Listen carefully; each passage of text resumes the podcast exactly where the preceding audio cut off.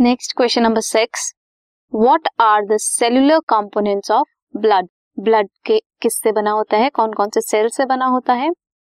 Erythrocytes और RBCs leukocytes और डब्ल्यूबीसीज thrombocytes जिन्हें प्लेटलेट्स भी बोलते हैं.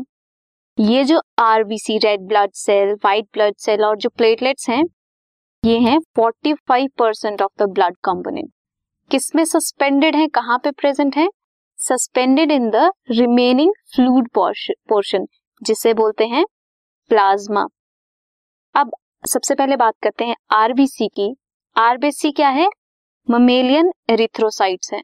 आरबीसी रेड ब्लड सेल्स हैं. शेप कैसी है उनकी? बाय कनकेव है. कलर्ड है. कलर्ड कौन सा है? रेड कलर है. Due to the presence of pigment haemoglobin cells are devoid of nucleus जो आरबीसीज हैं एडल्ट आरबीसीज उनमें न्यूक्लियस एबसेंट होता है। They help in transporting respiratory gases oxygen and carbon dioxide coming to the leucocytes और डब्ल्यूबीसीज leucocytes और WBC क्या करते हैं? Defence mechanism against foreign particles ये एक्टिवेट करते हैं डिफेंस मैकेनिज्म को। अगर कोई भी फॉरेन पार्टिकल आके हमारी बॉडी को अटैक करता है तो ये अपना डिफेंस मैकेनिज्म जो है वो एक्टिवेट कर देते हैं। फॉर एग्ज़ाम्पल एंटीबॉडीज बना देते हैं या फिर कुछ सिक्रीशन रिलीज़ करते हैं, जिसकी वजह से फॉरेन पार्टिकल को डेड कर देते हैं या उसे मार देते हैं। ल्यूकोसाइट्स कैसे होते हैं? न्यूक्लिएटेड होते हैं न्यूक्लियस प्रेजेंट होता है।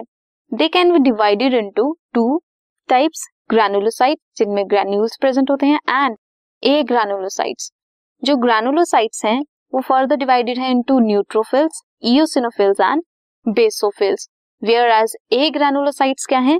लिम्फोसाइट्स जो T cells and B cells बनाते हैं and monocytes next coming to the last one thrombocytes thrombocytes क्या करते हैं?